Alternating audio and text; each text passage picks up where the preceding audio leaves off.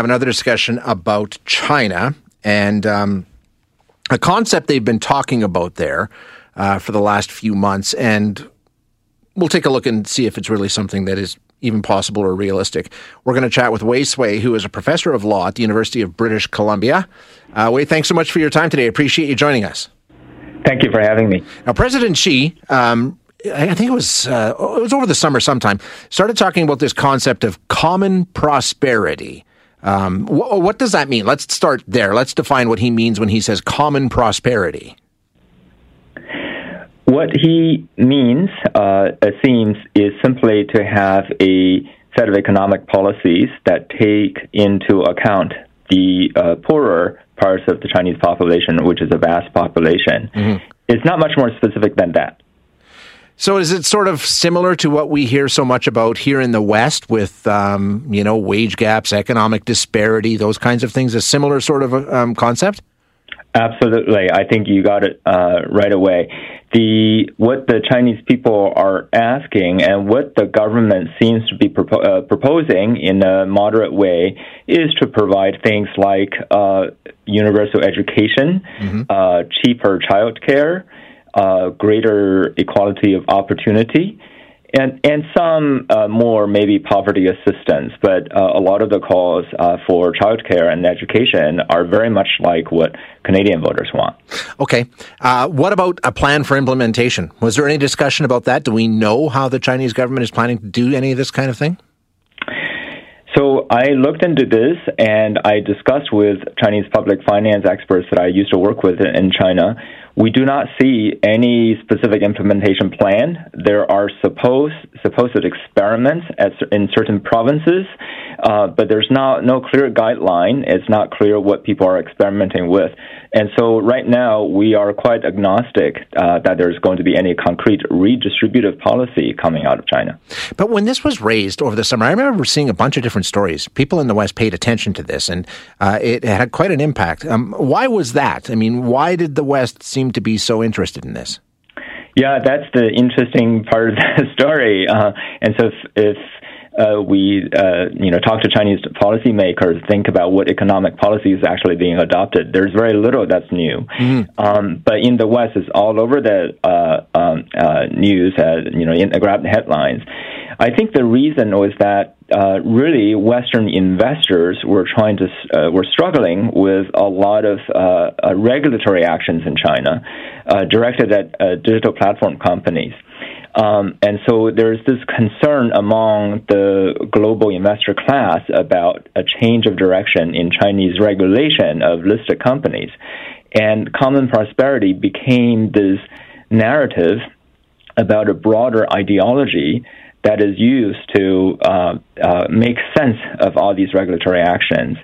In fact, there are other possible explanations of why these regulatory actions were taken. But common prosperity is a notion that really should be associated with the idea of economic redistribution. And uh, if you read all the Western coverage about common prosperity, there's actually very little discussion about concrete economic policies that's uh, targeted towards uh, helping needy people. Um, call me naive, but isn't that communism? I mean, isn't that what the whole principle?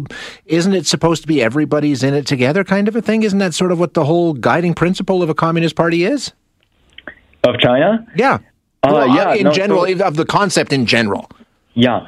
Uh, so that's clearly not how China has yeah. operated over the last. it's not right, yeah.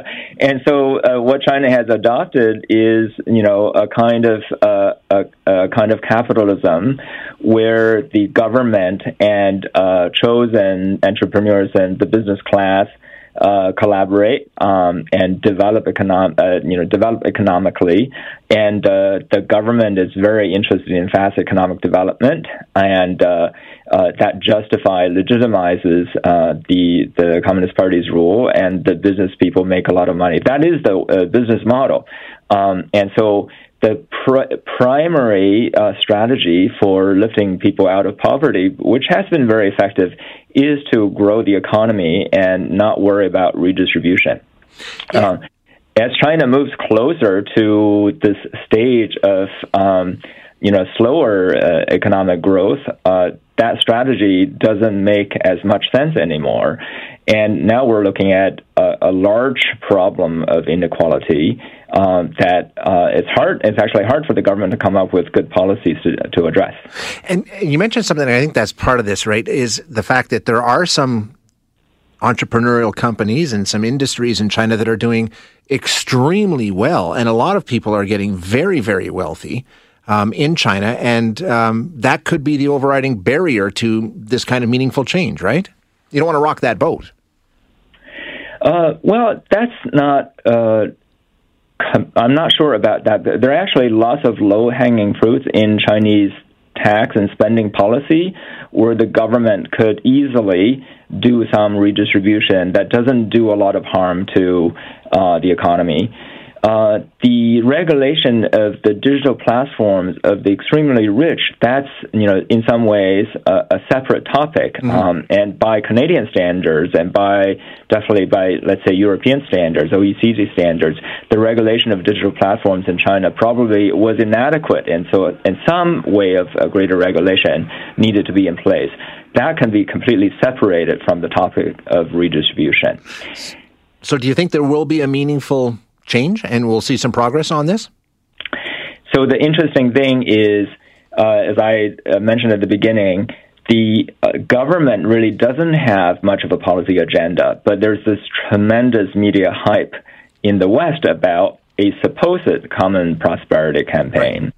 That effectively pushes back against any possible government agenda. And so the uh, prospect for a common prosperity policy is actually dimmer now than it was four or five months ago because of this very strong pushback uh, in the media.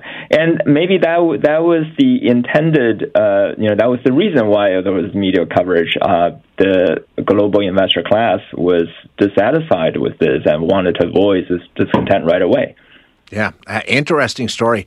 Wei, thanks so much for your time today. I appreciate you joining us. Okay, thank you for your interest. You bet. All that right. is Wei Cui, who is a professor of law at the University of British Columbia.